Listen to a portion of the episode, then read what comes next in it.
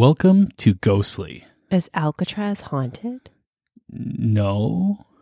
well, I guess we're going to find out in this episode. Yeah, we are. Uh, Rebecca, how have you been? Uh, Pat, I have been good. Good. How about you? I've uh, I haven't been as good because winter's kicking my butt. Yeah, winter is here. Winter is definitely here. It's not coming. It is here. It is here. It is upon us. Yes. And yeah, for uh, those that live in sunny climates, um, how dare you? well, and the sc- sad part is we don't even have it as bad as uh, No. as our northern and western neighbors. North of the wall. Yeah.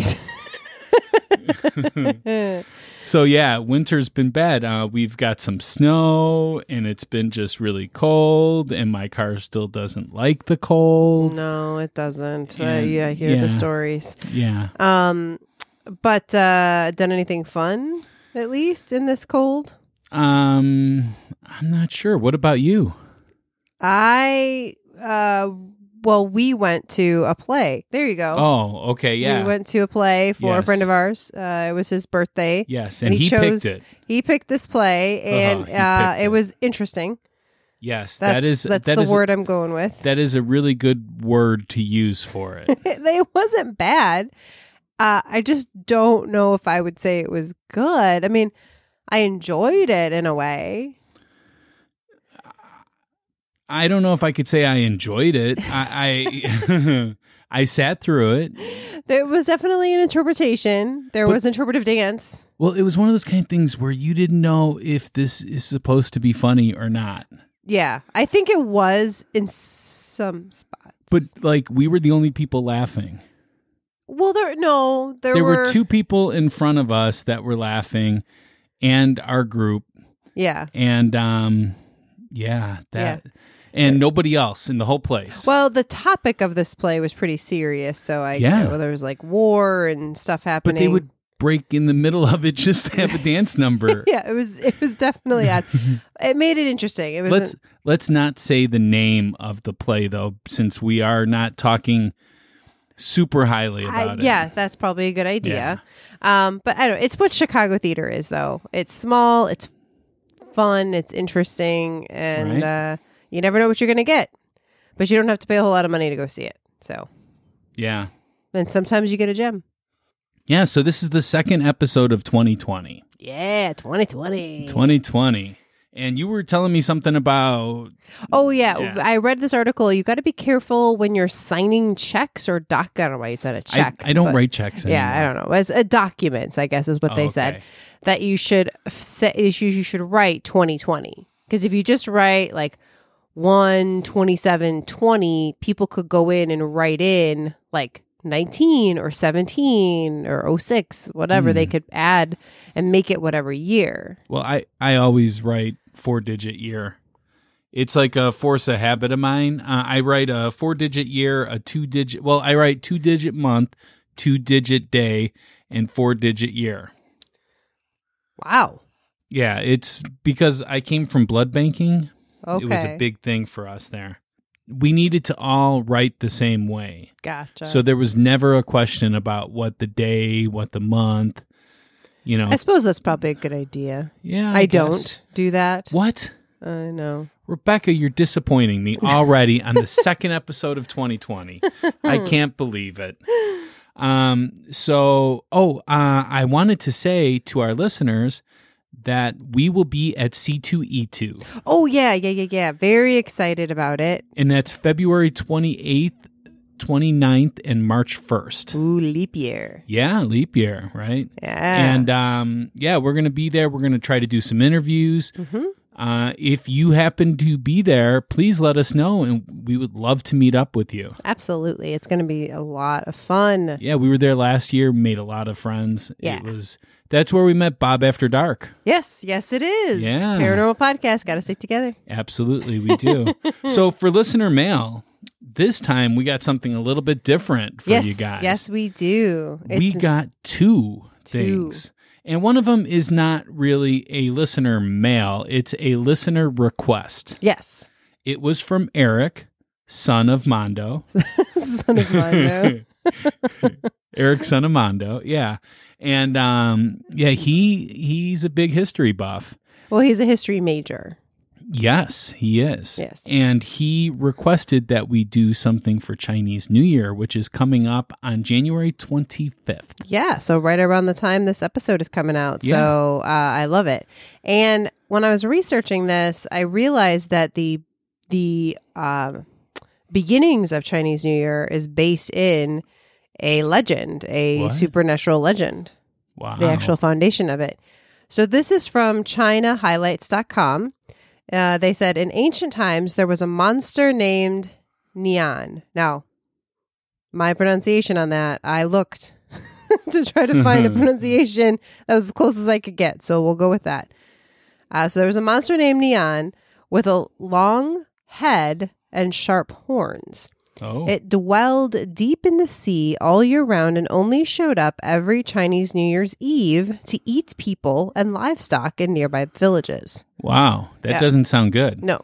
Therefore, on the day of Chinese New Year's Eve, people would flee to remote mountains to avoid being harmed by the monster. People had lived in fear of this monster until an old man with white hair and a ruddy complexion visited the village. He refused to hide in the mountains along with the villagers, but successfully scared away the monster by pasting red papers on doors, burning bamboo to make a loud cracking sound, precursor to fireworks, lighting candles in the houses, and wearing red clothes. When the villagers Was came back, was he Santa? no, but okay. when the villagers came back, they were surprised to discover that the village had not been destroyed. Wow. After that, every New Year's Eve, people did as the old man instructed, and the monster Nian never showed up again. This tradition has been continued until the present time and has become an important way to celebrate the arrival of the new year. That that's really fascinating. Um, in science news, I um, heard a conversation from a biologist Okay. that was it, this was really fascinating to me. That he said that they are rethinking if dragons ever existed. What? Yeah, because there is a new theory Okay. that um, birds don't always fossilize because of their bones being so thin. okay. So if these dragons could fly, maybe they were more bird-like. So that there could have been dragons, we just don't know because they're they didn't fossilize. Yeah, but because, you know, like China and Europe and a bunch of other places have stories that were never connected. So that's the reason why they're saying, you know, this is possible. Collective unconscious, man. I love it. Yeah, like the Mandela effect. Yeah, we were talking about that earlier. Yeah. we'll have to do something about that someday. Absolutely, because you believe that Sinbad was in Shazam. I did. All right, we've gotten way off. okay, we're off topic. topic. Okay, we have a, another listener mail. That's an actual listener mail that came in. Okay, Yes, um, from Elisa. all right. Yes. Um, okay, Oh, she's one of our uh, top fans. definitely on, one of our top fans. on Facebook. I always love her comments. Yeah, she's a little more on the not believer side. So She's she's very real. She's very know? hashtag in the middle. A Yeah. li- sort of, but I think well, well, let's read her because she kind of gives her philosophy okay. and then her story. all right. Okay. Uh, so she says, I definitely feel that energy never really goes away. It just changes form and or moves on, which is very, that's kind of similar to me. That's, that's what I used to think as well. Okay. Whether it is a shockwave after an earthquake or someone's spirit or energy kind of living on eh, uh, in their loved ones or hanging around in the places those people spent significant time in. So I get it. That sounds like I believe in ghosts and hauntings, but really it's just like a, a law of physics or something. All of that said, reasons I want to believe revolve around my family and something several women have experienced on my mom's side. So far, my great aunt, mother, and sister have all had dreams about family members saying goodbye to them, and the next day, the family member passes away twice unexpectedly. So it wasn't like they were sick and then. Okay. Hmm. Uh, and the one that was unexpected was a cousin's husband that we knew, but they lived in Illinois. Illinois! Shout out to Illinois. So we weren't very close to them. The night before he passed, my sister dreamt she was visiting him in the hospital and he wanted to take a picture with her to show her uh, son someday to tell him about him. My sister was not yet a mother, but did have a sh- son shortly after that. The next day, I called to tell her he had passed away, and she cut me off to tell me about her dream. Needless to say, it gave me chills. Hmm. My mother and I have both had dreams of my late grandmother and woken up to an overwhelming sense of flowers, usually roses. We have spoken about her out loud together and then had the same overwhelming scent of flowers flood the room. We will be smelling everything possible to try and disprove what is happening, but never find anything that had a strong scent of roses as where it's coming from.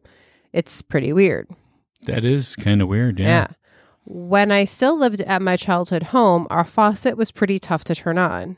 I was making something one day and I mentioned to my mom how much grandmom liked it when I made it, and the faucet came on in the kitchen behind me full force, and some dried flowers from her funeral that hung above the sink dropped petals into the sink. Wow. So I want to believe. I want to believe that people are around us. But despite all of these things, I don't believe in ghosts, angels, the invisible guy living in the sky, or the other guy living in the center of the earth. Oh, yeah. wow, I really like that. Um, you know, I used to feel the same way, and I like that. Uh, and you're probably not gonna like it, but I like that just because there is something that can't be explained, it doesn't mean that it's supernatural. So, in other words, you need to explain how it is supernatural. You need to find evidence of that, and not the other way around. Well, she also says, I guess it's just that since energy can never really be destroyed, just changed, I think some people are maybe more tuned in to those energies, if that makes sense. Um, maybe. I mean, you know, I used to. I used to have a lot of deja vu when I was a kid. Um, I still have it. yeah, like I, it was never anything major. It was like I would be in a 7 Eleven and I would be, I bought Looking- this jerky before. yeah, no, it's like I would be looking at like something and all of a sudden I would realize that I had a dream of that exact moment. mm-hmm. And my dad used to tell me that that was my brain speeding up past my body. That was his way of explaining it. Wow. never, That's never, crazy. never like. It was never a doubt to him. It was like that's just what it is, Wow. and yeah. And when you get older, it'll go away, and it did. Wow, uh, that is I absolutely I have deja vu. Not all the time, but it definitely still happens Wow. Because I'm should, maybe a, a kid inside. maybe we should do an episode on deja vu. Interesting. Deja vu. I miss you. it's from Top Secret. Ah, Val Kilmer. Yeah. yes. All right. So, oh, this is this is not my favorite time. Oh yeah. By the way, thanks for the awesome story. Yes. Thank you, Um, Elisa. Yeah, and thanks for always contributing on Facebook. Uh, thank thank you to all of you that do. Yeah, we appreciate it. And those of you that don't, uh, we appreciate your support and and feel free to jump in whenever you feel like it. Yeah. Uh, and again, if you have a story, um, send it to info at ghostlypodcast.com.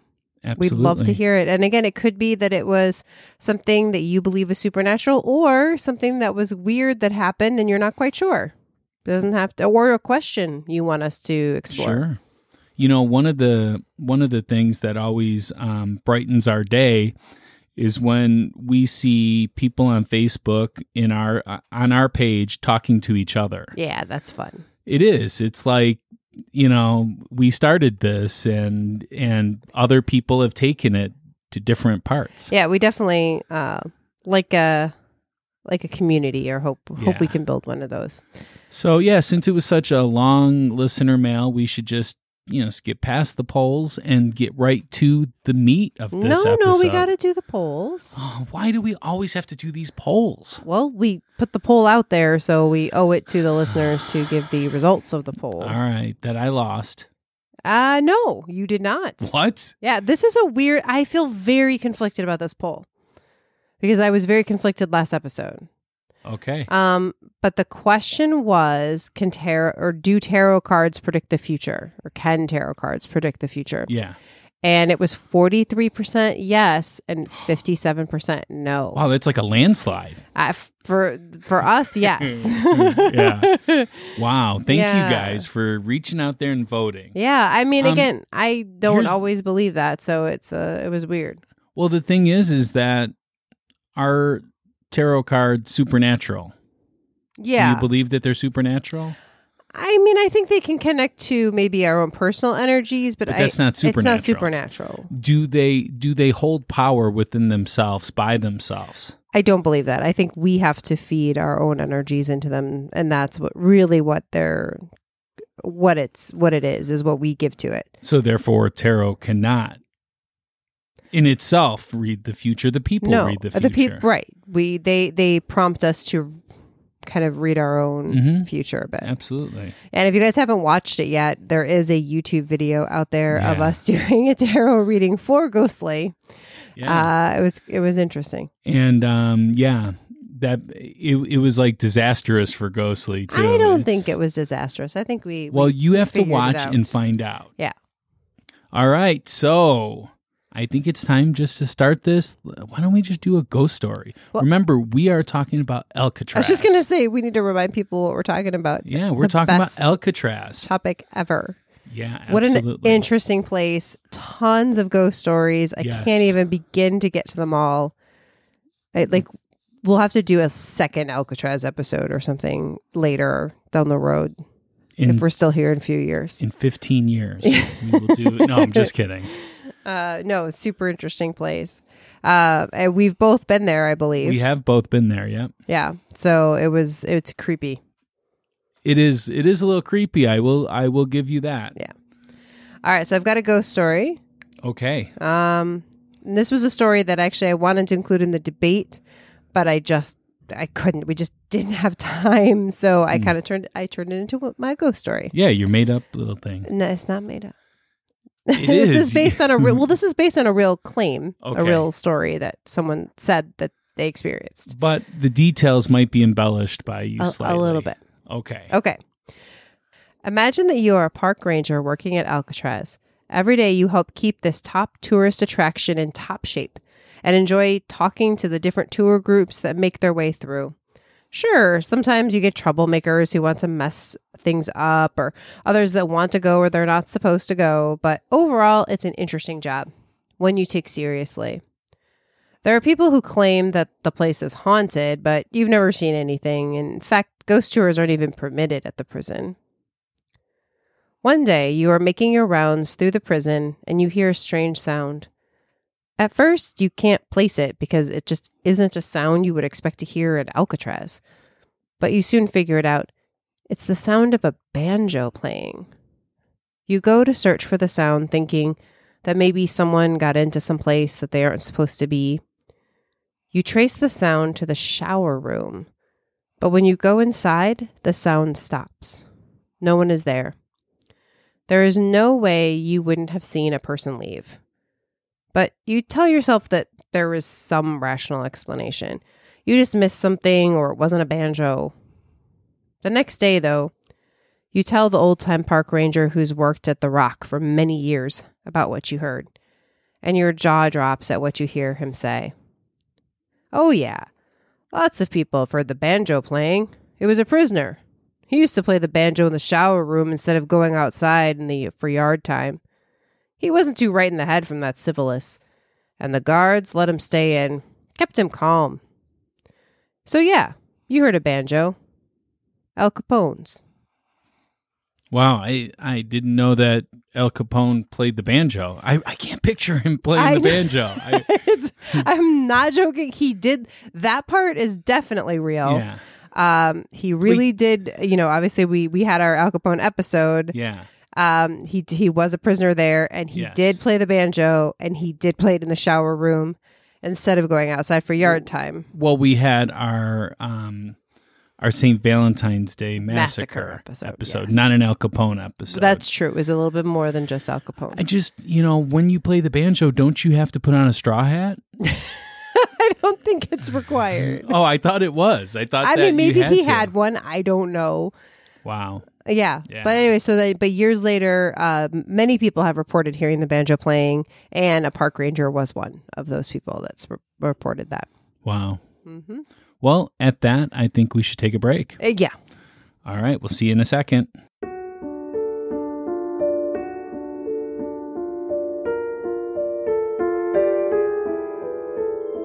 Hey, true believers, it's Dr. David Hickney. That's right, I'm a legit PhD. Anyway, there's still a butt ton of truth out there, so we're coming back for season three. It starts February 28th, 2020. 2020 is a leap year, so February has a 29th day. We don't dare post on that day because, as you know, Leap Day is the Spode's once quadrennial laundry day. It gets messy. Anywho, Freak of the Week Season 3, February 28th. Elizabeth will be there too.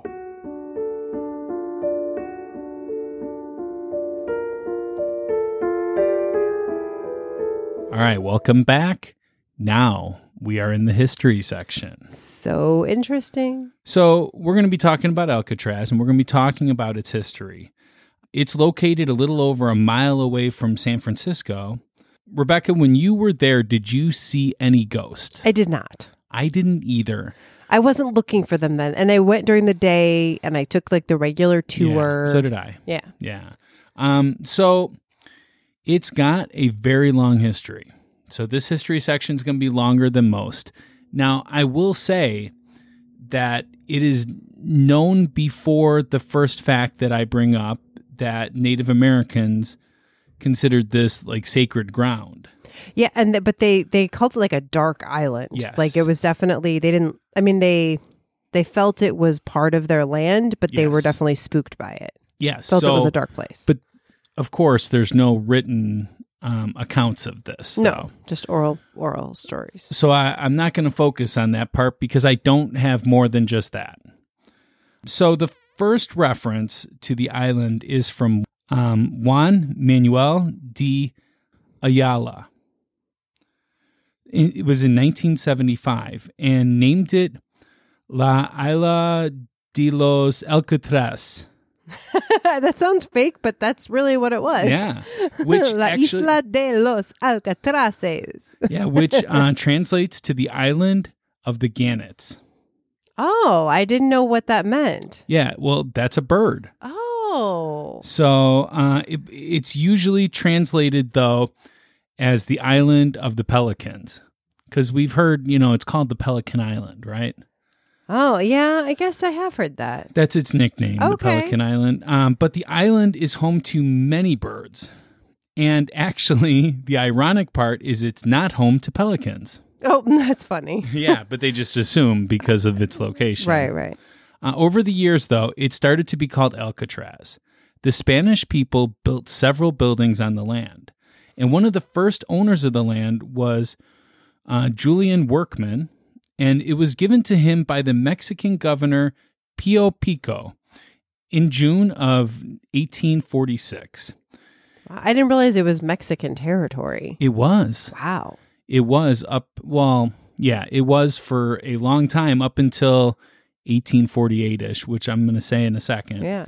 Um, so it was it was the expectation that he was going to build a lighthouse on the land Okay.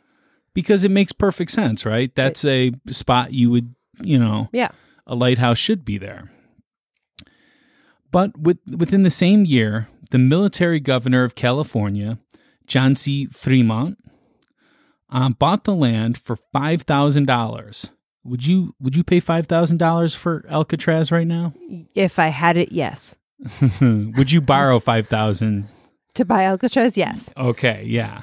Uh, he so he bought it though in the name of the U.S. government.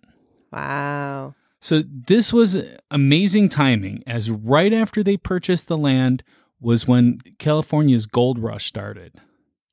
Oh, okay. So that was, I mean, people were moving then to California. Absolutely. Gotcha. So although I do not think Alcatraz was looked at for gold, but the timing meant that a lot of people would be in that area, people that could work for the U.S. Aha. So the U.S. ended up stiffing Fremont on the money he paid for the land. This went into court and extended all the way until 1890 when Fremont lost. Wow. We're, Yeah, we're sometimes kind of crappy. Yeah, right. I mean, it was pretty much a cut and dry case, but no, somehow he lost. Somehow, yeah, we're just not going to pay you back for that. Hmm. Absolutely. So in 1850, President Millard Fillmore ordered that Alcatraz Island be made into a military reservation to protect California after the U.S. acquired it from Mexico following the Mexican American War. Huh. So this was part of the Mexican American War. Okay. Uh, the land sat pretty much unused for three years until 1853. The U.S. Uh, Army Corps of Engineers began building a fort on it. It took five years until the initial version of the of Fort Alcatraz was complete.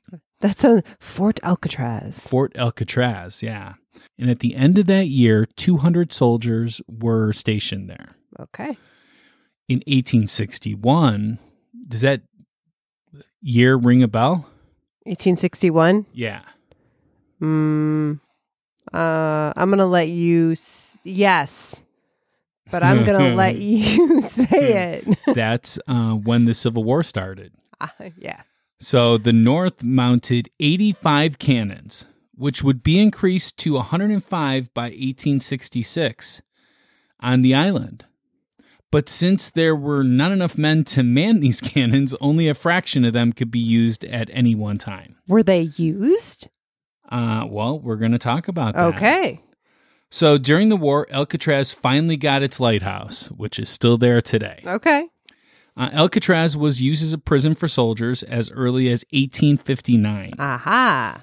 But during the war is when Alcatraz was first used as a prison for private citizens, uh, where it imprisoned uh, Confederate sympathizers. But the island never needed to fire those cannons Ah. because the Civil. War wasn't there. I was going to say, like, that just seems kind of crazy, but I didn't know if something happened. But that makes sense that they didn't want anybody to sympathize with the Confederacy. Yeah. Yeah. So if you were, they would take you to Alcatraz. Okay. So it's, even though it was a fort, Yeah. it was kind of prison. Well, it was it was made to be a fort and to be used as such. And during the Civil War, they realized kind of quickly that um, although it is a fort, it's probably not going to be attacked. True. And in fact, makes a good prison since it's kind of out in. Well, I'm going to say that too Okay. right now. So Alcatraz is the perfect spot for a prison. It's a mile away in any direction from any land. The water averages about 54 degrees. And after 30 minutes of this temperature water, hypothermia starts to set in. Mixed in with four to six foot tall waves, it would take even Olympic gold medalist Michael Phelps at least 30 minutes to swim to land. He averages four to seven miles per hour, but not with waves. Wow. That's, that's a long time. Yeah, right. So it is virtually impossible for anyone to escape. Mm. Virtually. Yes. Um, by the end of the Civil War, Alcatraz's defenses were already becoming obsolete um, because of rapid military breakthroughs during the war. And the military kind of just gave up on the idea of it being a fort and started to focus more on it being a prison. In 1867, a brick jailhouse was built. Previously, prisoners were just kept in the basement of the guardhouse because it wasn't meant to be a prison. It, it had small cells where they could use it for that, but it wasn't. And in 1868, Alcatraz was officially designated as a long term detention facility for military prisoners. In 1909, the building that we all picture whenever someone says Alcatraz, it started to be built. And that building was finished in 1912.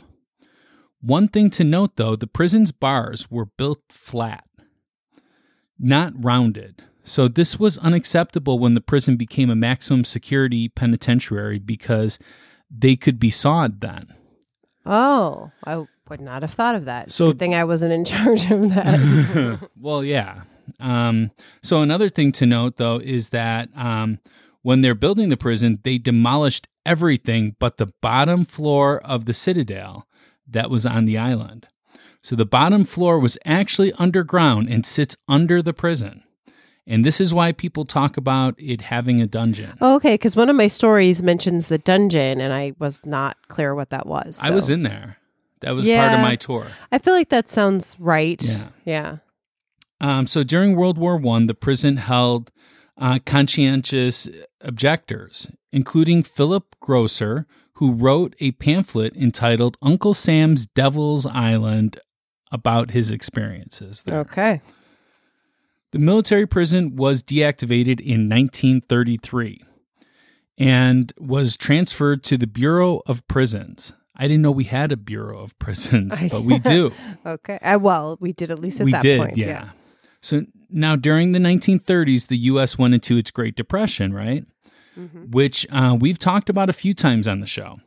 This depression led to a lot of people turning to a life of crime. And some of these people became very good at, at being criminals. And people seemed to escape prison more often in those days. That's true. I think we've heard some of those stories Like and some Dillinger, of our, yeah, yeah, yeah. I think um that yeah. So I could see that they were looking for something better. Yeah. So they, you know, decided on October 12th, 1933, to have Alcatraz become a federal prison. Um, but not just any prison, it was the first real maximum security prison. It was designed to hold prisoners who continuously cause trouble at other federal prisons. Tier two prison. Yeah, sure. uh, the prison did not have the same goal as other prisons, though. Uh, prisons were mostly designed at that time to uh, rehabilitate its inmates. The prisoners sent to Alcatraz were criminals that they believed could not be rehabilitated. So its goal was purely to discipline its inmates and detain them. Okay. I was a criminal justice major. I don't know if you knew this about me. I think you've mentioned this. Yeah, and uh, I studied Alcatraz um, because it was counter to what um, we were learning. Mm. So we wanted to learn the opposite of it. So now, were the people that were there, were any of them released, or were they all lifers? Yeah, they were. Some of them were released. Okay. There, yeah, I've seen interviews with a couple of people. Okay. Um, so yeah, um, they took out a lot of the flat bars that I mentioned Mhm. and made them round and out of hardened steel. So they weren't able to saw through them. Okay. There was a couple of exceptions though, one of which was cell block D. There were a couple of escape attempts made out of this cell block Hmm. because they were able to saw through. Interesting. At 9:40 a.m. on August 11th, 1934, the first batch of 137 prisoners arrived at Alcatraz. They arrived by railroad from Leavenworth Prison in Kansas to California. They were then escorted to Alcatraz by 60 special agents, U.S. Marshals, and railway security officials. Wow, they were really not taking any chances. Oh, absolutely not. Because most of these prisoners were bank robbers or murderers, or both. Ah. Sometimes they were murdering bank robbers. which Sometimes they were bank robbers that happened to murder too. which we're going to talk about maybe in our next episode. I'm not going to give anything else away yet, Ooh, yeah. but Yeah, it's going to be a good one. Yeah. Uh, Alcatraz was only in use for 29 years as a federal prison, but during that time, it housed some of the most notorious criminals in American history. So we have Al Capone, right? That's that's to us the biggest. mhm. To them, he was just one of them. wow. He he didn't get any special treatment when he was there. No, it doesn't sound like a place that gives special treatment. Nope. We also have the Birdman of Alcatraz. I've heard that name. Robert Franklin Stroud, who was actually a ornithologist, um, but he couldn't keep birds on on on Alcatraz Oh, because they had too many birds. I guess I don't know. that's too bad. He was also a pimp at the age of 18 in Alaska. Okay, then he was an ornithologist who was also a pimp. Interesting. In Alaska. In Alaska. Yep. Then we have George Machine Gun Kelly. He's another famous one. We have Bumpy Johnson. He got that name from a bump on the back of his head. Okay. We have uh, Rafael Cancel Miranda, a member of the Puerto Rican Nationalist Party who attacked the United States Capitol building in 1954. Wow, I'm surprised that he wasn't executed. Right? Yeah. Then we have Mickey Mickey Cohen, uh, who was actually a professional boxer and a mobster boss. Too. Oh, wow. That's Yeah. a double duty. He did, yeah. Then we have Arthur R. Doc Barker. He was killed while trying to escape Alcatraz. And we have Alvin Creepy Karpis. I like these nicknames. Yeah, right? Uh, he holds the record for the most time in prison on Alcatraz 26 years. Oh, that's a long time. Yeah, he was named Creepy because of his sinister smile. He was a Canadian and of Lithuanian descent. I'm also Lithuanian, Oh, so so you feel a little kinship. so I'm a little creepy, too. Yeah. Mhm. but it's interesting that he was Canadian. Like, why? Why was he here and not in Canada? I guess they didn't want. he him. was born in Canada. Oh, but he moved here. Yes. Okay. So it is claimed, some would dispute though, that in 29 years that no one escaped Alcatraz. You know, there are reports Okay. that some people might have. There are sightings. I mean, I've heard stories, but I'm curious. I don't follow those stories through though because there's just too much. Oh, and they I were see. they were just sightings. I got. I do speak of it a little bit. So a total of 36 prisoners made 14 escape attempts. Two men actually tried twice. 23 were caught alive, 6 were shot and killed, 2 drowned and 5 are listed as missing and presumed drowned. So those five are the ones that maybe some people have some stories. At least 3 of them. Okay. Interesting. Or okay. 2 of them. Okay. So I'm also going to talk about the battle of the Battle of Alcatraz, which w- happened on May 2nd through the 4th of 1946. All right. Right after World War II ended. Yeah, this was a big takeover of Alcatraz by just a couple of inmates. And it was the result of an unsuccessful escape attempt at Alcatraz Federal Penitentiary. Two correction officers were killed, along with three of the inmates. 14 correction officers and one uninvolved convict were also injured. Two of the surviving convicts were later executed for their role. Wow, that's pretty dramatic. And then, that sounds like a TV show. Oh, yeah, it could be. Uh, and here's what you wanted to know more about. On June 11th, 1962, there was an escape, and it was undertaken by inmate Frank Morris and brother John and Clarence Anglin. The three men were able to escape from their cells and leave the island in makeshift rafts. Uh, one of them used um, used um, gloves, you know, like medical gloves, Oh. latex gloves. Okay. They blew them up Oh. and they floated on them, or th- it, at least one of them did. Wow, that does not seem sturdy. No, uh, it remains unknown what happened to them after entering San Francisco Bay. Hmm. A fourth inmate, Allen West, did not manage to escape his cell in time to join the others and decided to abort his escape attempt. So, this plan was so elaborate, it even involved making dummy heads to fool the guards. I mean, it makes me think of Ferris Bueller. I was just gonna say this is Ferris Bueller. Yeah, I- right. I love did he, it. Did they get a keyboard or something I for guess. Christmas? I don't know. So, new circumstantial and material evidence continues to surface to this day, Wow. stoking further research and debates on whether the inmates managed to survive. Okay. There are a couple of accounts that they did. that would that be were sightings. Crazy to Yeah. think about. So, because the penitentiary was this maximum security penitentiary where guards would have to get on a boat to travel one mile to get to uh, Alcatraz Well, and if you think about it, like all the food, all Yep. the everything, that every, needed to be anybody needed. Yeah. by boat. So, the cost was much more to operate than any other prison nearly $10 per prisoner per day, as opposed to like $3 per prisoner per day at Atlanta. Mm. and a half a century of saltwater saturation had severely eroded the building. They would have had to do some major repairs in order to keep this a prison.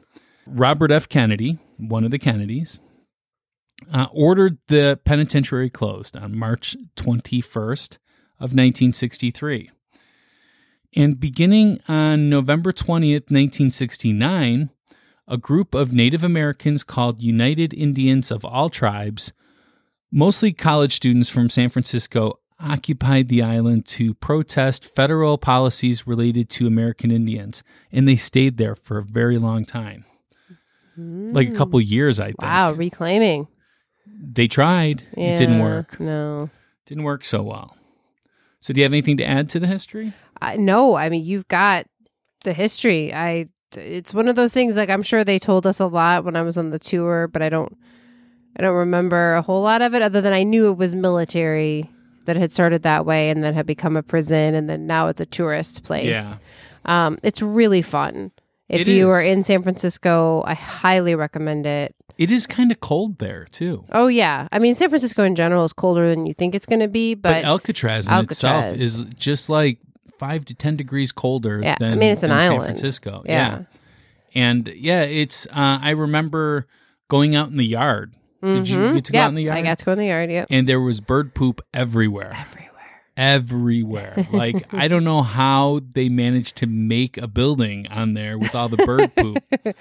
Yeah, it's just it's so interesting, and they they show you how they open the doors, and it's kind of it's different, you know. and they it's show you the flat bars too. they show cell, you the flat bars in yeah. cell block D. hmm which we're going to talk more about cell block D Oh, in our debate. Okay. hmm Well, at that, I think we should take one more break. Okay.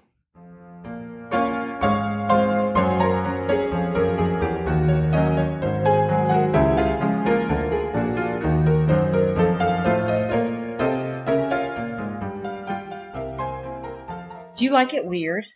and dark. Listen to two redheads Talk about true crime paranormal and other dark subjects. on All Cats Are Gray in the Dark. Now on Stitcher, iTunes, Spotify, and more. Explicit language and trigger warnings. This is not for everyone.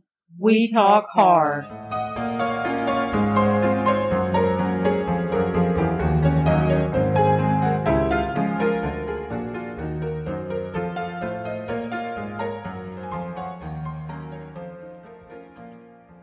So we're back, and I just have to say, I love talking about mobsters.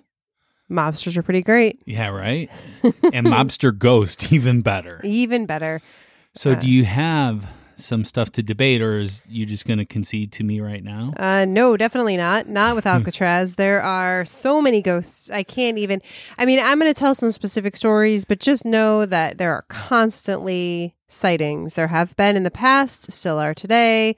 It's feeling, it's apparitions, it's sounds, it's cold spots, it's all of the ghosty things, Microclimates, you mean? whatever you want to call them. uh, but they, uh, the, it- all of the thing, all the paranormal things that we've ever talked about, it seems like A woman in white. I, I haven't heard a woman in white. There is a woman involved. Um, and there are actually, if you look online, we're not going to talk about them today because, again, it's just a one off. But um, there have been a couple photographs of ghostly women at the prison, not I'm in sure white, though. Oh, okay. They're not wearing good. Not that I can tell anyway. Good. If you're going to be a ghost in the future, just so everyone knows, please don't wear white. There's too many of them.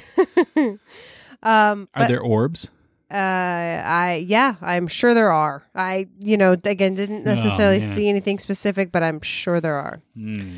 So, uh, but I thought these were three of the more interesting stories. Now, this first one is a little bit longer because I think it needs a little bit of a build up to it and some some more history. Uh, all of these, though, I found on multiple sites, but the main one we're going to be using is legendsofamerica.com. Oh, S- Okay. Again, just really helpful the way that they they put it together. So this, Although they do say that they're legends. well, yeah, but that doesn't mean they're not true. That's the word legend. It's a story. Someone can be a legend, or something can be a legend. It doesn't yeah, mean like that Babe Ruth.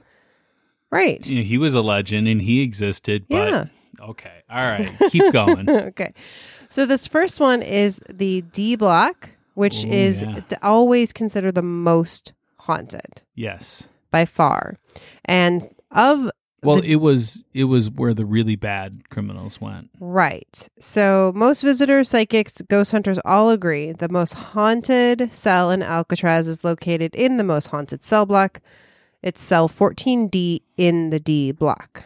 Okay. So it's a lot of D's. it's a lot of D's. So just to talk a little bit more about the D block. So these were called the strip cells. Yeah. Uh, I know that sounds really sweet, right? right. Um, but Did they bring singles with them? basically they're what we've all seen on TV uh, as the hole. yeah. right? Like, so the place that they send you when you've been bad or need extra discipline, um, usually you're only there for a day or two and it's lots of deprivation, lots of bad. Okay. But the last strip cell, 14D, Yeah. was also known as the Oriental, and it was the most severe punishment the prison could assign. wow. So, assuring complete deprivation of all peripheral senses, the dark, steel encased cell contained no sink or toilet, just a small hole in the floor. Uh, what was inmate that for? for what you needed to do. Oh, like poopies and stuff. yes, and Oh, peepees. okay. And peepees in there. Wow. okay. okay, glad you went there. Somebody had to. okay. You know, the listeners are thinking, "What is she talking about?" I, sure. Yeah. Yeah. Uh, inmates were placed naked in the cell. So I guess there's, yeah. Uh, I guess that's the strip part. Um, given a restricted diet and confined in totally pitch black, cold environment. Although a sleeping mattress was allowed at night, it was removed at dawn each morning. Inmates were usually only subject to this degree of punishment for one or two days. A former guard who worked in the prison in the 1940s reported that guards often saw a, the ghostly presence of a man dressed in late 1800s prison attire walking the hallway next to the strip cells. So this was a ghost. So so the the guards in the 40s mm-hmm. saw this guy from the late 1800s. This ghost. okay. On one occasion, when an inmate was locked in the hole, so this 14D, guards claimed that he reported to believe that there was a, an evil creature within his cell sporting glowing red eyes and viciously attacking him. Okay. So, again, several sites kind of all talk about this. Um, the 19th century spectral prisoner, so this ghost that people would claim to see, had become so much of a practical joke among the guards that the convict who was crying out that he was being attacked was totally ignored. People were like, whatever. Um, the inmate's screams continued well into the night when they were suddenly replaced by total silence. The following morning, when the guards inspected the cell, the convict was found dead with a terrible expression on his face and noticeable handprints around his throat. The autopsy revealed that the strangulation was not self inflicted. So, that part, true. Okay. Like documented yeah. truth. Now, again, the ghost or whatever Mhm. Mm, Yeah. Okay. At the time, many believe the inmate was strangled by a guard who had finally had enough of the inmate screaming. Though an investigation was made, no one ever admitted to strangling the prisoner. Now, many believe that the prisoner was killed by the restless evil spirit of that 19th century prisoner who the guards had seen wandering around. Uh, adding to the mystery, when the guards lined up the convicts for a daily count, um, right after this, Mhm. one too many convicts were in the lineup. At the end of the row appeared the recently strangled convict. Da, da, da. Hmm. As everyone, guards and prisoners alike, looked on in stunned silence, the ghostly figure vanished. I'm going to be honest, that particular part of the story I only found in one source. Okay. So I would, I'm not sure. Okay. Uh, anyways, just to finish this up, so today's visitors uh, and staff often report cold spots in the hallways of D Block, as well as sudden intense feelings. Um, C- cells um, 12 and 14D are the most active, and 14D is often reported to be 20 degrees colder than the rest of the cells in the block. And numerous uh, psychics have felt emotionally charged impressions in the corner of the cells where punished prisoners were known to have crouched and suffered. These cells are so eerie that it is said that some park ra- ref- park rangers refuse to go there alone. Interesting. Yeah. So, what do you think? All right. So where do I start? I'm going to start with the temperature of the cell. Okay. It is in pitch black. I, I I've been there, seen it, been in it. um, it is pitch black. So therefore, no sunlight comes in to warm it up. Um, there's not much of a heating system going on there because it is in California. So um, many times the prison is very cold. And if they did have any kind of heating, it was old and outdated But they're saying it's colder than what like cells even next door to it. because it was in pitch black. Because the sun was not hitting it in the same way it was hitting the other cells. If if you if you actually were to look at it, you could tell it does not get the same sunlight that the rest of them do. That can cause a 20 degree difference. I don't know. Twenty degrees seems like a lot, but okay. Well, I'm going to keep going with right, this keep though. going. So the person screaming that he saw this uh, stuff, when you put someone in a um, in a in the holding cell, the reason why they're only allowed to keep them there one to two days is because they go insane, and that can happen very soon after being put into a cell with sensory deprivation. Uh, so what they do is, you know, you're in a pitch black cell. There's nothing in this cell. You're there just feeling around on the walls. You have no idea of time or space in there, Terrifying. nor can you communicate with someone. The only communication that you could do would be yelling out something like this. So that was to get guards to come talk to him to make him sane. But then he did die with strangulation. Well, marks. I'm going to keep going Okay. with this. So yeah, he died with strangulation marks, and that was so. In those in in that day and age, the um, guards were just as much mobsters as the mobsters were, and he was screaming all night. They probably got really sick of him, and they probably did him in. It makes a lot more sense than a demon. I'm just gonna say. And your um your thing about, you know, him coming to the lineup, pure and utter fiction. Yeah, I would say that part seems a little sketchy to me. Um, but the idea of like them finding him in the cell dead with these marks that were not self inflicted seems really sketchy to me. Did I cover all your points? I think least? so. I think so. So what is your rating? Zero to ten. Uh, I'm giving this one a six. I'm giving this one a one. Wow. Okay. Yeah. All right. Uh, okay. Story number two is actually again a couple little stories um, Okay. that of this uh, from the same person, Warden Johnson. So he was warden Mm. of the prison. Yes. Um, and this was um, I think in the 1940s. Again, this is when a lot Johnson or Johnston? Oh, oh, sorry, Johnston. Okay. Sorry, you're right, Johns- Johnston. Um, so two two stories. The one of the that was the most famous is he was leading a tour of Alcatraz with people. I mean, there was still prison at this point, but they he was leading a tour, and um, he and the people on the tour all of a sudden heard a woman sobbing and it sounded like it was coming from the dungeon. That's why I, I I didn't even put it uh, in here because I was like dungeon. There's no dungeon, but you explained to us that there is. Mhm. Um. Anyway, so they heard it, and then all of a sudden it stopped, and just as it stopped, a cold wind swept through the group. Hmm. Do you want to chat about this one before? Because the next story is a different story. Yes. Okay. If you're in the cell and someone's screaming in the dungeon, you wouldn't you wouldn't hear it. There's too much concrete in between. Right. So it's a ghost.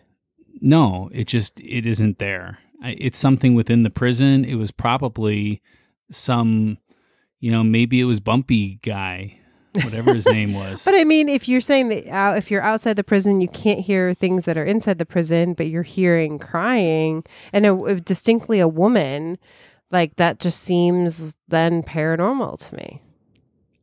I'm saying that there's no proof that it's paranormal at all.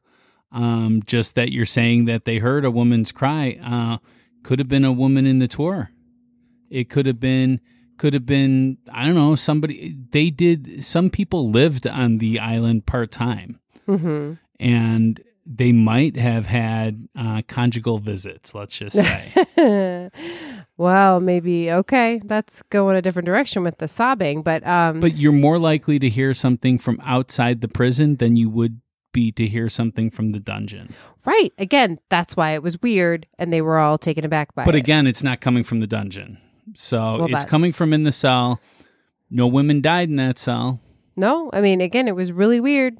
Well, we don't know. So- Well, no. So th- that's what I wanted to bring up at this point.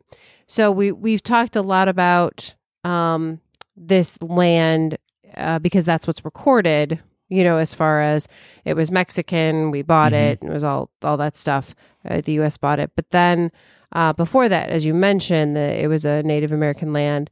Um, and there's there's a lot of record of people being buried on this island, things happening on this island, spirits um, there for a long time. So, in other words, it could be a spirit that wouldn't necessarily have to be from Alcatraz, the prison. Um, that could be the one making the noise. Or it could be, you know, somebody that's on the cooking staff. They would use women for the cooking staff. Sure. So there are women. I, again, i- I'm just if saying. everyone's saying it. All right. So uh, the other story, uh, and I'm so excited to be able to tell the story because I actually found the story oh, a year ago, uh, over a year ago for our first Christmas episode, Mm. which was our first um, like Christmas ghost story In the episode spirit in the Christmas. spirit of Christmas. Yeah. Uh, which you should definitely go check out. Mondo's on that one. It's so much fun. Yeah. Um, and I we don't debate. That was Mondo's first, wasn't it? it might have been. Might have been. I'm not sure. I don't remember. We've had too many episodes now. Uh, but anyways, I found this story and I really wanted to tell it, but there just wasn't really quite enough for it to be like on a, an episode uh, by itself. Okay. So since the 1940s, apparitions have been seen at this site, right?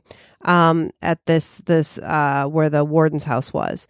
Um, but uh, during a Christmas party at Warden Johnston's, several guards told the story of a ghostly man who suddenly appeared before them wearing a gray suit, brimmed cap, and sporting mutton chop sideburns. As the it was Elvis? the startled guards stared at the apparition, the room suddenly turned very cold, and the fire in the Ben Franklin stove was extinguished. Less than a minute later, the spirit vanished. Again, what I find interesting about both of these stories is multiple people like will say the same story. It's not just one person saying it. Yeah, I think it was just guards just telling stories. Just so they all fun. got together and decided to tell the story. Yeah. Okay. Kind of like the Mandela effect that we were talking about. You know, it's collective um, belief in something. You know, maybe they all just were like, you know, that happened. Or it could be that they thought that they saw something, but they didn't see it. And then the lights went out and the Ben Franklin stove was extinguished.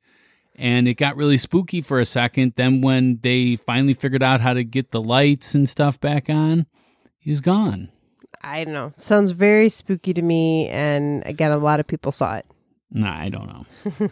so, what is your rating for all this? Um, for the Johnson stuff, this one I give like a, a seven. I give this one a zero. Wow. Yeah, Okay, we're heading in the opposite directions. I know, right? Okay, I have one more, okay. and this is Cell Block C. So again, we had Cell Okay. Block D, most haunted. Cell Block C, com- competition. All right. Now, I don't know. Some of this, you'll have to tell me if you read some of this uh, with your own and if I get Mhm. anything wrong with Okay. the, the history part. Um, so it is a super haunted part of the prison. Several violent encounters kind of happened in this block, Mhm. which has led to many claims since then of ghostly activity. That's where the Battle of Alcatraz started. Exactly. Exactly. Did you like my use of ghostly there, though? Yeah, right? Yeah. Hey. Anytime you could use ghostly I mean, within a ghost story, yeah, it's That's good. what I did. Uh, okay, so in Cell Block C, many people believe that the utility passageway where convicts Bernard Coy, Joseph Cretzer, and Marvin Hubbard were killed during their their escape attempt in 1946 is haunted. So they think that where they were trying to get out. Mhm. Loud clanging noises are often heard, but stop when the door is open, only to resume again once it's closed.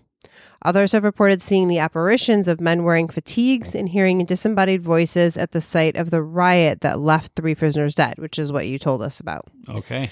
The laundry room in Cell Block C is also said to hold an unseen presence.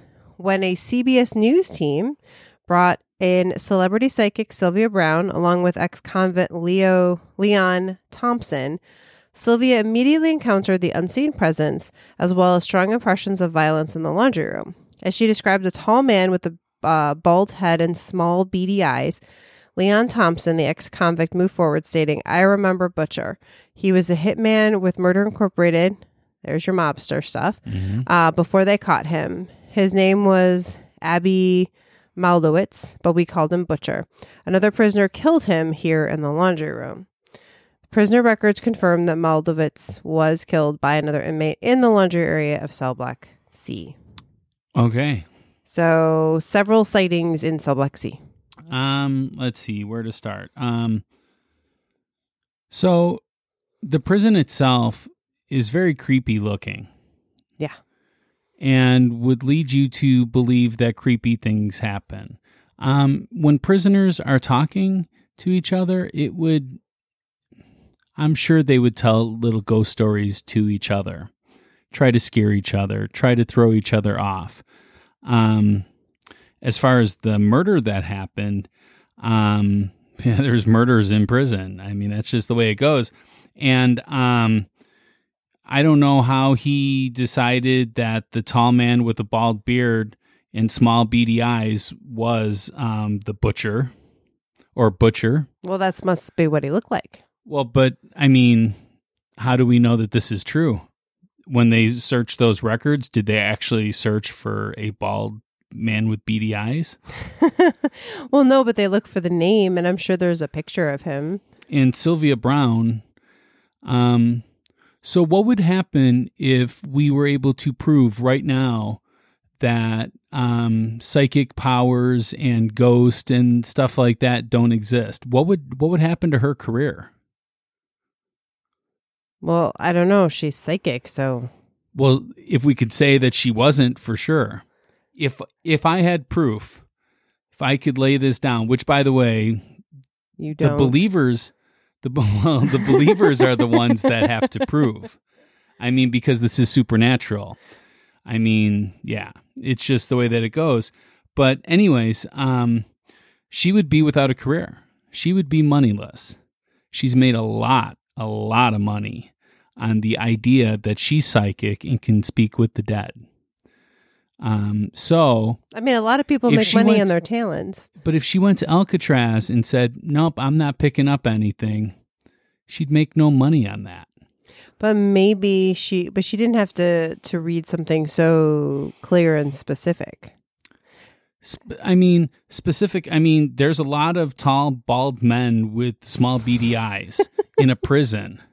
I mean, if you look at some of their pictures, But somebody that was killed in that room, and it- hold- other people have seen. hold on. If you look at the pictures of these inmates, half of them are bald, Well, that might be. and they all have beady eyes. but then, so so okay, maybe the ghost was of a different prisoner.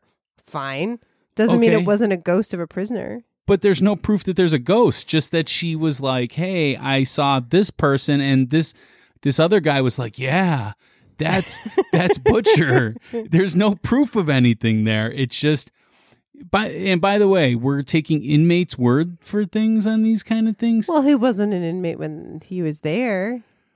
okay but he was at one time. Yes. if you're a criminal does that mean that you're you're definitely not a liar? I there's lots of negatives in there, and I'm confused. okay. So do you think prisoners can also be liars well, sure. Do you think prisoners are more likely to be liars? Mm, former prisoners, Prisoners. I'm asking you, prisoners. prisoners. I mean, I would depend on the subject. I would imagine. How many prisoners are going to say, Yeah, I was guilty of this crime? What do they all say? Though they always say they're not guilty because Exactly. you might get off someday. And most of them are lying. so Again, that doesn't mean that he's lying. hold in this on. I'm going somewhere with this idea. So the idea is that prisoners can lie. He is a he is a ex-prisoner. What benefit does he have to tell the truth at this moment and be like, I don't know what you're talking about? Well, he didn't have to step forward. Also, this was probably something pretty horrific for this man to go through that his butcher friend was killed in the laundry room. I don't know that it was his friend. It doesn't necessarily. okay, this butcher man hmm was killed in the laundry room. So he probably relates a lot of stuff to that moment. So there's no proof that Sylvia Browne, come on.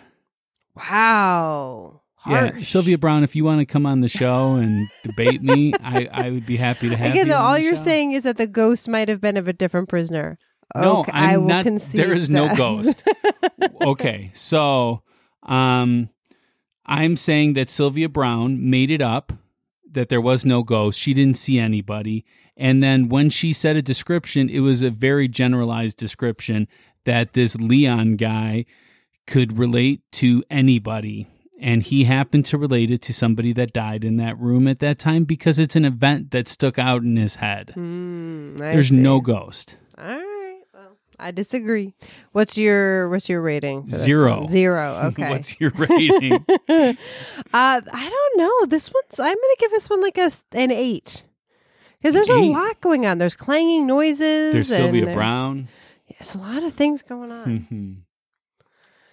All All right. right. So that's all you got. That's all I got. That's all you're going to give me. That's all, all I'm giving you. I, I didn't want to. Again, there's lots of stories, but those are the those are three of the biggest ones. The fourth one would be uh, Al Capone, which we talked about as the the, banjo the player. banjo playing. yeah, but I, I didn't debate that. No, we didn't debate that one, so we'll we'll let that be. So I didn't know that he was a banjo player. Um, I, I don't know. Um, I don't know.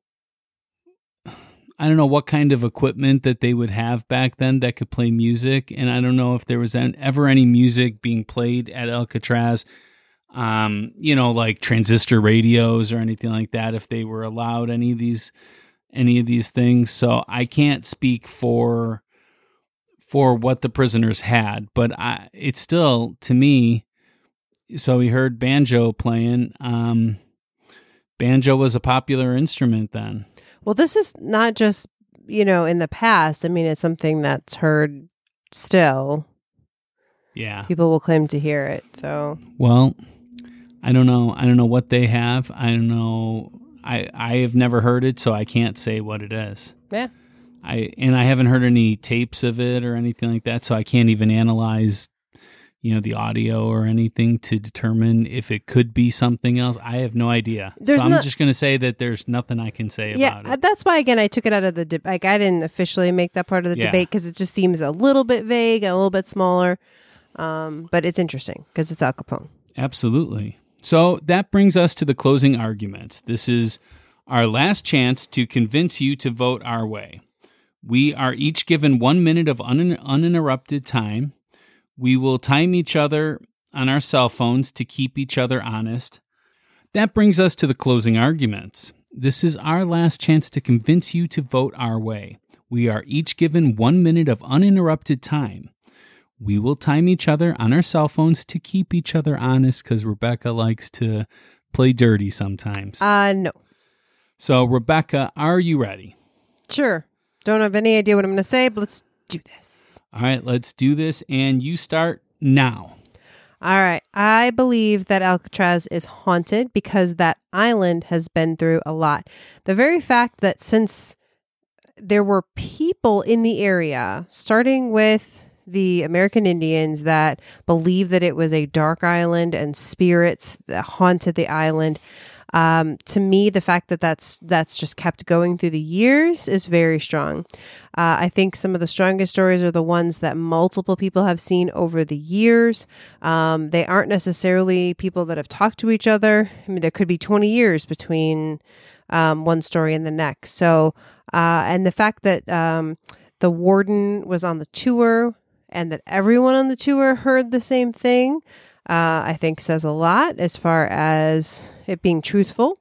Um, and again, to me, I mean, God, if there is a haunted place in America, it is Alcatraz. You said that about Whole House, too. Mm. All right, your time is up. Okay, And I am ready whenever you are. I am ready. All right, let's do this. Okay, and. Unfortunately, the burden of proof lies upon anything supernatural um, because we already have natural rules.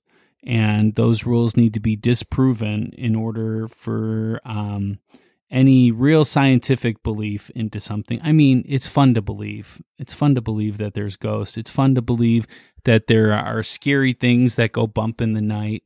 There's uh, demons and all these other things. It's it's fun, right? It's fun to believe that gives you that little thrill.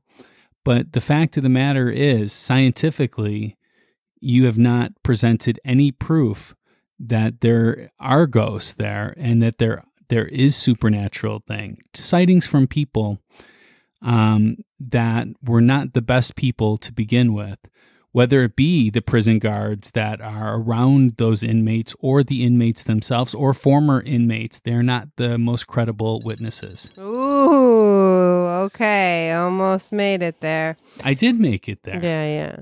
uh, uh, and for the record, I do not find it fun to believe in demons. Definitely not the fun part. No. It is fun. gives you a little scare, gives you a little thrill. All right. So I want to thank you so much for listening. Please share us with your friends and family as word of mouth is our best advertisement. If you are listening on internet radio right now, know that Ghostly is a podcast. You can find us at ghostlypodcast.com or wherever you find great podcast. And if you're listening to us as a podcast and you're thinking internet radio, where can they find us for on internet radio and just stream us 24 7? ghostlypodcast.com slash radio. There you go. It'll That's take exciting. you right to the audio. Now there is nothing on the screen, just a just a play bar. That's Yeah. it. So it's not broken. It's not there. Yeah, I mean, but it's radio, and the I like the idea of like I can't pick a ghostly episode. I'll let the internet, uh, the internet radio choose for me, Or you could let us one. lull you to sleep every night. And there you go, and just seep into your brain. Yeah, that ghosts aren't real. Ghosts are so real. Mhm. So, do you want to make the announcement of what our next episode will be? Yes. I, I want to say one thing. Okay. I presented to Rebecca an idea that I had for Valentine's Day. Yes. So yes, tell them about your idea. So Valentine's Day is is um our next episode falls right before Valentine's Day. There is no other episode until Valentine's Day happens. So I thought it would be a great idea for Valentine's Day to do a ghost couple. Yeah. And um, so that's when uh, we figured out that the best possible ghost couple that we could do was Bonnie and Clyde. Bonnie and Clyde. Oh yeah. We're talking we're talking uh bank robbers. yeah. We're talking murderers. And we're talking true love. They really did love each other, those two. And And Romeo and Juliet. Uh, pretty much, but in a much more twisted way. um, the history for this is going to be a bit crazy. So uh, you're going to, I wish you luck in trying to condense that down. yeah. Um, but I was already doing some research today, and uh, we're talking haunted car, we're talking haunted places, we're talking so many cool stories. It's going to be a lot, a lot of fun, and that and a lot of episode that episode comes out February 5th. Yes. So the next episode after that would be February 19th. So I wanted to do it before Valentine's Day. I thought it was important to do our couples of ghosts. So Yeah. No, it's good. so Bonnie and Clyde. Bonnie and Clyde. I can't wait to talk about it. It's going to be a lot of fun.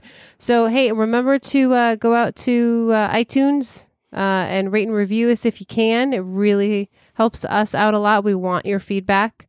Yeah. Um, and uh, like you said, spread the word. Spread the word. Tell someone. Tell at least one person that you listen to Ghostly and tell them what it's about. Yeah. And if they're interested, help them find it. exactly. And then again, you guys can debate too. It's super fun. Right? And you could already be the expert of all of this. You're- already know it all. Yeah, you're ready to go. And uh, remember, if you've got any stories or Send it. questions or comments or Send send it. Info Send them. info at ghostlypodcast.com. Absolutely. That is where you can find us if you have any comments to make at Mhm. all. Yep. So until next time, stay ghostly. Bye.